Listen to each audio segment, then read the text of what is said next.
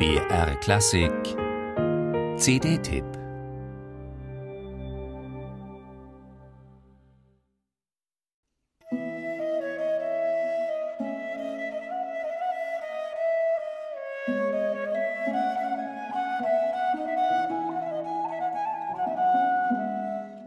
Wer Musik aus dem 16. Jahrhundert machen möchte, für den sollte es eine Pflichtlektüre sein. La Fonte Gara von Silvestro Ganassi aus dem Jahr 1535.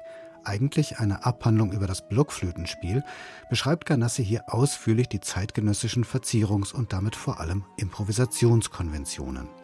Und das durchaus mit einem gewissen repräsentativen Anspruch, denn Ganassi verfasste sein Werk für die reichen und gebildeten Venezianer. Daher ist es entsprechend anspruchsvoll gehalten und füllt genau die Lücke zwischen theoretischen Ausführungen und einer schlichten Unterweisung für Anfänger.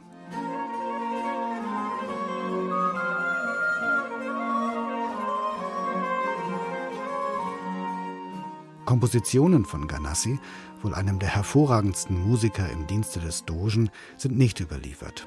Warum nimmt sich der Zinkenist William Dangois mit seinem hervorragend besetzten Ensemble Le Concert Brisé nun dieses Werk vor? Die Motivation findet sich in einem speziellen Ganassi-Projekt, das Dangois an der Musikhochschule Genf durchführt, und diese CD ist gewissermaßen der praktische Teil davon. Ziel war es, die kompletten Beispiele für Passaggi und Diminutionen, die Ganassi anbietet, in die improvisatorische Praxis umzusetzen.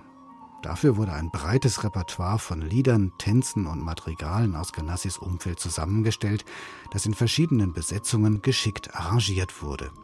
Auf chorusartige Improvisationen über einen Tanz von Pierre Attignan folgt zum Beispiel der Gassenhauer Mi Regret, später dann eine farbenprächtige Ensembleversion von Adrian Willards Sacrofonte. Bei More Fortune von Nicolas Gombert wird die Baritonstimme von nur drei Blockflöten begleitet. Dazu gibt es einige Solostücke wie das Zefiro Spira von Bartolomeo Trombonico mit Timea Notch an der Blockflöte. Faszinierend, wie sie ihre Verzierungsdichte höchst gekonnt über mehrere Durchgänge spannungsreich zu steigern weiß.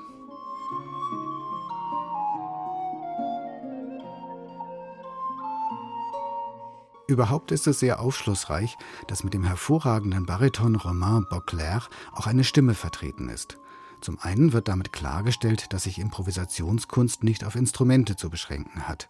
Zum anderen ist die Stimme auch nach Ganassi das Ideal, dem die Instrumente nacheifern sollten. Und da schließt es sich nun einmal aus, dass ein Sänger oder eine Sängerin einfach nur die Finger laufen lässt. Das ist bei den Instrumentalisten leider nicht immer der Fall.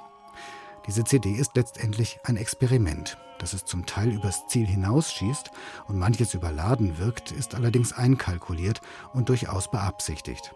Als Hörer bleibt man jedoch etwas ratlos zurück, wenn so hervorragend musizierte Musik nahtlos neben manch unmotivierter Floskel steht.